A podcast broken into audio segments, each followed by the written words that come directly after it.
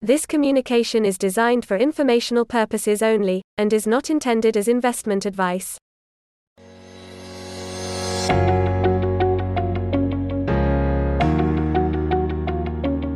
morning and welcome. Thank you all so much for dialing in. I'm Kevin Morrison, Head of Business Development for iBoss Asset Management. It is 10 o'clock on Tuesday, the 18th of January. It's a frosty but sunny day here in Leeds. I'm not in Edinburgh. That's where our guest speaker is calling in from this morning.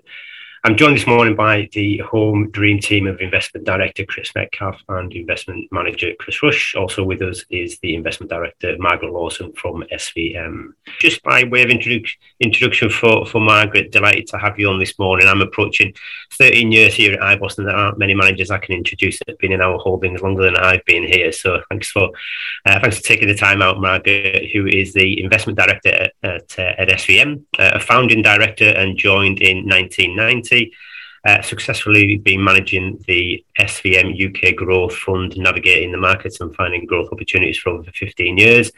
Uh, recognised expert and frequent writer on domestic and global economic and market issues, as well as being a member of the CFA Institute and qualified as ASIP.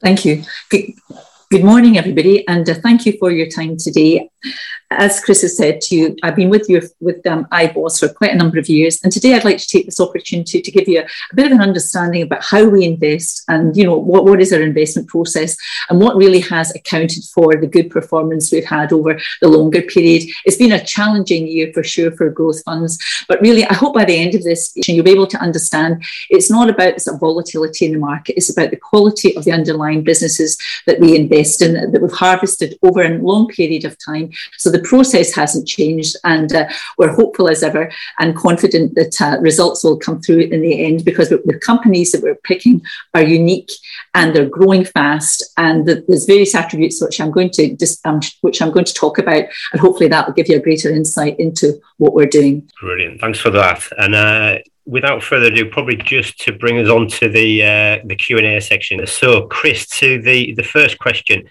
uh, I mentioned it earlier about the longevity, uh, Margaret being one of the longest held funds that we've got in the portfolios. Why is this? Mar- you know, is one of the most consistent UK growth managers. She has been through a whole tenure.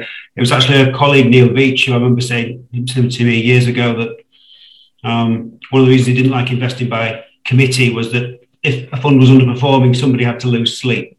Uh, and that's always sort of stuck with me. Um, and you know, with 100% certainty that if there's any underperformance in Margaret's portfolio, she will be losing sleep. And it's just that that level of sort of conviction, and you just know that that somebody's living the fund. It's the same as we do, you know, multi-asset basis at iBoss. You know, we, we, sort of live and breathe this stuff, and that's that's what you're looking for.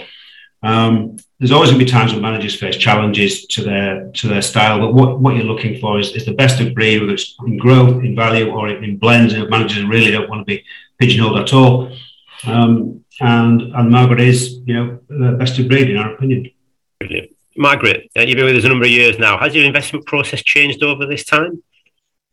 Well, I, I, think what's I think I don't think it's changed. I, I think the same things we, I look for, but competitive landscape, you know, the competitive advantage, returns, you know, shareholder friendliness, all that kind of stuff, risk valuation, that hasn't changed. But I think I have refined that, you know. But as I said to you, it's more, what is more important to me is that deployment of capital and the sustainability of the cash flow you know, to achieve those ends. So that's at the core, and that's always been at the core of what I've done. But what I think I've got better at, and over the years, and I've had a long, long career in investments. Really really is, you know, I'm, I'm, more cognizant, you know, of, of when companies are, are, are, are, are telling us lies, you know, or trying to pull the wool over a wool over our eyes. And, and what I tend to do in those things, if I'm not happy about something, I'll move on. So, you know, I don't sit with things that I'm, if, if I have un- uncertainty and I can't resolve it, right, and uh, rather than having that, I'd rather shift the money onto something that I feel much more certain about, right?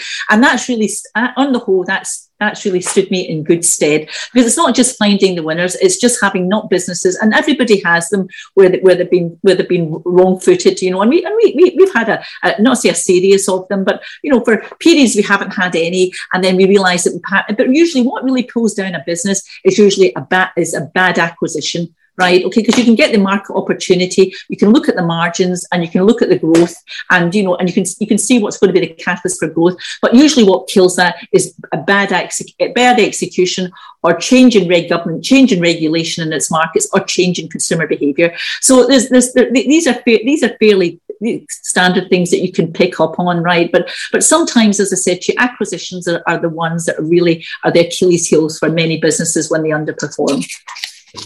Just moving away from the fund and process for a second, then it seems to us that there are not many female fund managers within the industry. Why do you think that is? Well, I, I, think it's two things. I think it's been a, a question of access, right? Okay, but I, I, I think it's also perception as well. Because if you think if you think about it, you know, the people that advise people about careers, careers, teachers, you know, people in public sector, whatever, right? Their idea of investment, right, is is billions, right, or the Wolf of Wall Street, or for an earlier generation, Michael Douglas in 1987, right? And and, and you know, and, and people don't want that lifestyle, and they, they, they really question the ethics, and there's no social purpose, right? And and I can say and I can say to you, and this has always been a, a grievance with me, you know, because I come from a fairly humble background, right? And I'm so glad today that a lot of these issues are now on, on, on, on the table.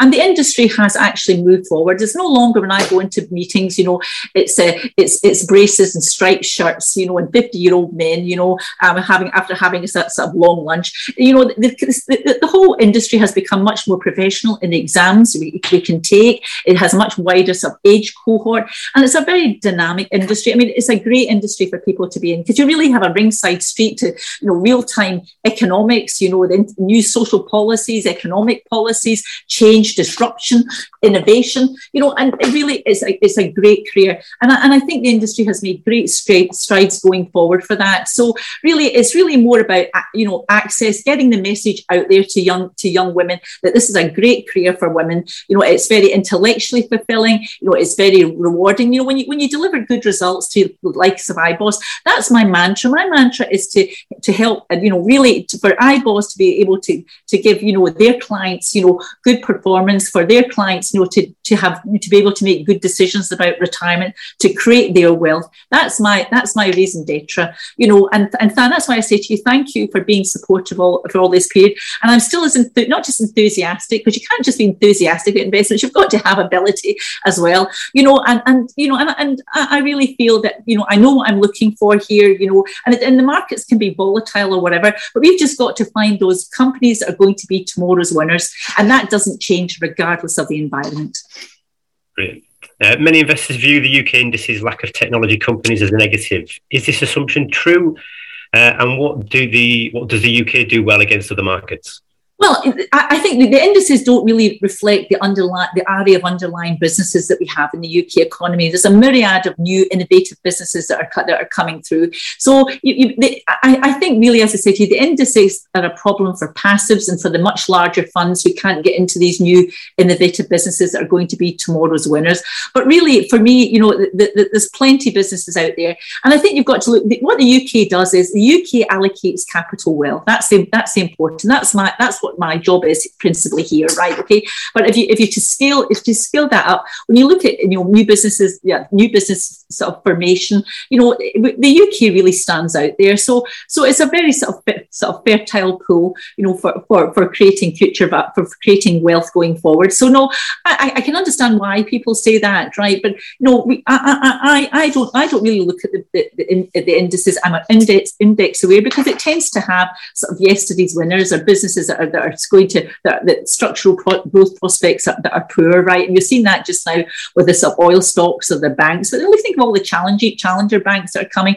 And regardless of what to say about banks, you know, the traditional banks, and because obviously they've got more resource now, you know, the government's loosening regulation, the interest margins are better. So you can see the economic case. But structurally, are they growing when you look at the sort of Monzos and the Starlings and, and the way we bank today? Absolutely not. And I think these are big behemoths. So I'm not saying to you they're not value propositions because they most certainly are. But are they tomorrow's winners? I don't think so. So the UK has lots of innovative companies here, and you've just really got to look got to look for them. And as I said to you, eh, the landscape to do M and A, change control in the UK, that, so often people see that as a negative, but on the whole, it's been a very positive force.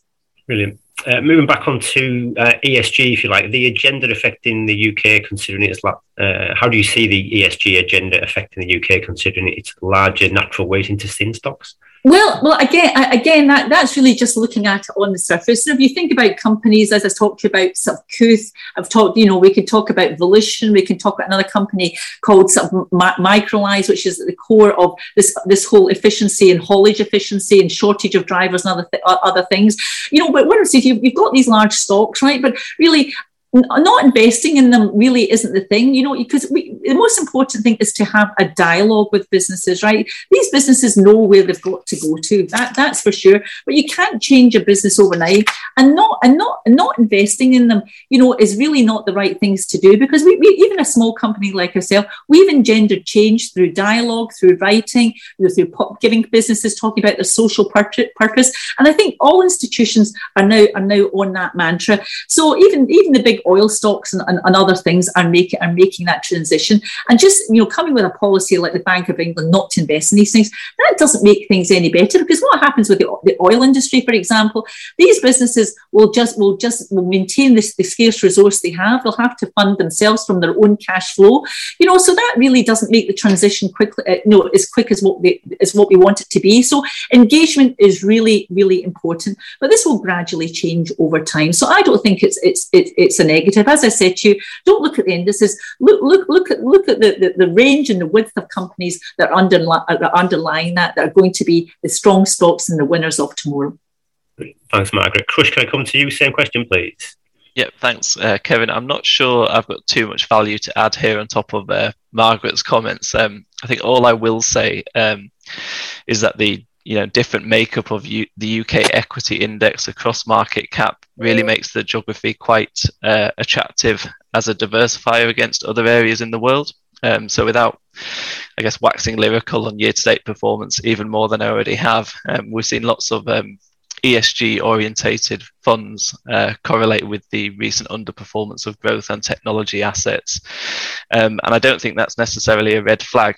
Um, I don't think it's an issue with investing sustainably in, in a sustainable manner more generally. Um, but I think it does perhaps indicate that you know many existing funds are focusing on very similar criteria to one another, um, and this drives you know very similar outcomes. So for sustainable investors like us within our sustainable portfolios if we're trying to be diversified and we're trying to balance financial returns with positive ESG factors and obviously financial returns are still important and I think in the ESG world it's very easy to be bogged down just by the ESG factors.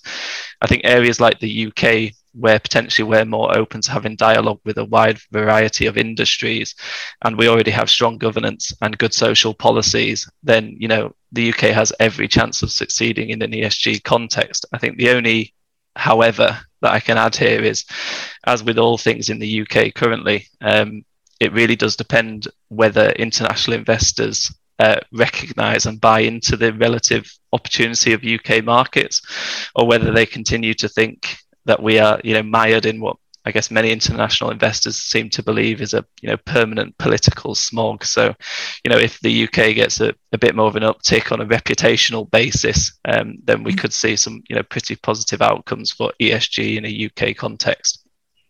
Yeah, I, I, I, I, think that's right. It's about perception. But at the end of the day, I, I, would say to you, is the politics aren't really that important, right? What's really important is the underlying policies. That, that's really what's most important. No, administrations can come and change, but really, you really just want consistency of, of, of, of policy. That's really what will drive the, a lot of the attractions for the market. Uh, Chris, I'm going to come to you. Uh, Margaret runs an out and out growth fund. How do you incorporate this into the IBOSS portfolios? Um, well, we spend a lot of time uh, studying how the how all the funds perform in, in different market conditions, again, people who are familiar with the way we manage money, have multiple funds and a portfolio approach has been going on for 15 years, if you go back to the start of it. Um, we've never really wanted to just make the big value growth calls, so we don't want to be um, holding you know, exclusively one one kind of fund or the other, or even just a bunch of, of blend funds, because um, we don't we think that would miss out on on, on best of breed. Um, so what we're looking for is the best growth, the best value managers uh, to create that sort of overall sector. Um, we're actually holding less growth type funds now than we have on average over time. Um, but what we are doing, and we increased our allocation to what we consider to be the best uh, that we can, which is why um, we've we actually increased our allocation to, to the SVM UK Growth Fund, but also to Mark Slater's uh, Slater Growth Fund. Um, so they sit on sort of one side of the of, of the equation. On the other side, we're, we're still holding uh, Ed Legget's Artemis UK Select, George and Georgina's Polar Capital, uh, UK Value Ops, and we think these are some of the best value managers. And what we get overall um, is, is, hopefully some best of, best of breed and um, the best potential uh, risk adjusted returns for, for each sector. And of course, we try and replicate that within each uh, within each sector. Brilliant. Thanks. Uh, sticking with you, Chris, we've had a, a live question come in. Um, in view of the success of Vanguard in attracting investment funds with low charges, resulting in impressive returns for the lifestyle strategy funds as, di- as a diversified model, which are risk rated, how is this influencing charges for active managed funds? Um, I think just the passive uh, the, passive market generally has been has been adding adding pressure to the to, to active managers. Um, we, we, saw Baillie Gifford a few years ago um, at a time when their performance was already going very well, but they really did cut their cut their fees across a, a, a wide sort of range of the wide part of their range. Um, I, I, think I don't know anybody who thinks fees are going up. Um, I think there will be this is I think this is going to be a year for, for active management over over passive because these conditions have changed. You know, some of these a lot of these tailwinds for, for passive investing have now turned into headwinds. Um, so I think it's going to be a lot more complicated um, than just buying a sort of tracker and, and sort of calling it a day. Um, but we have been saying this for a long time. But your Vanguard has certainly been hoovering up assets. Been crushed to some, uh, you know, answers some questions very well on the on the benchmarks and the fact that the Vanguard LifeStrategy range is now uh, 22% of the 40 to 85 sector. Uh, so when you're looking at relative performance, you're, you're, looking at basically relative performance relative to Vanguard, um, which tends to be historically um, have a large US weighting. Uh, and, the, and the US, whether it's um, you know, treasuries up until relatively recently or equities, has done know, has, has done very well. The, the question is, are the same conditions going to be uh, the same going forward? And, and uh, I think that they're probably not. Excellent, brilliant. We've uh, we've run over by about five minutes now, and just looking at the other questions coming in, I'm, I'm conscious of, of kind of pulling this together. The, the questions we've had are either IBOSS specific or a specific one for you, Margaret. So if if the listeners are okay with that, what I will do is get specific emails uh, followed up uh, with a specific answer to the questions that we've had in, and, and we do appreciate them. I'll uh, I'll let you know that our next webinar uh, we've got Chris Bowie, a portfolio manager from 24. Uh, this is his second appearance. Uh, it's Tuesday, the February February the 15th at 10 a.m. Um, Uh, in terms of uh, updates for us uh, in the interim, again, uh, our handle for Chris and for iBoss there on Twitter, or if you get your updates via LinkedIn, you can find us on there too. And, and thank you to both Chris's and Margaret again for your time and for everybody dialing in. I appreciate your your attendance and, and, and your time. I wish you all a, a brilliant day and catch you all again soon. Cheers. Thank you. Thank you very much. Thank you. Thank you. Thanks, Margaret. Goodbye. Thank you.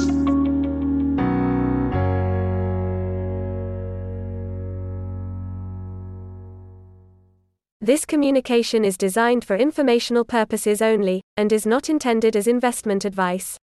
These investments are not suitable for everyone, and you should obtain expert advice from a professional financial advisor before making any investment decisions.